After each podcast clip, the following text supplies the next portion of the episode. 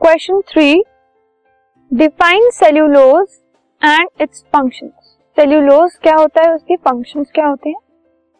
Cellulose is the main component of a plant cell wall which is responsible for giving the cell structural shape and protection to the protoplasm जो plant की cell wall होती है it is made up of cellulose वो cellulose से बनी होती है, ठीक है?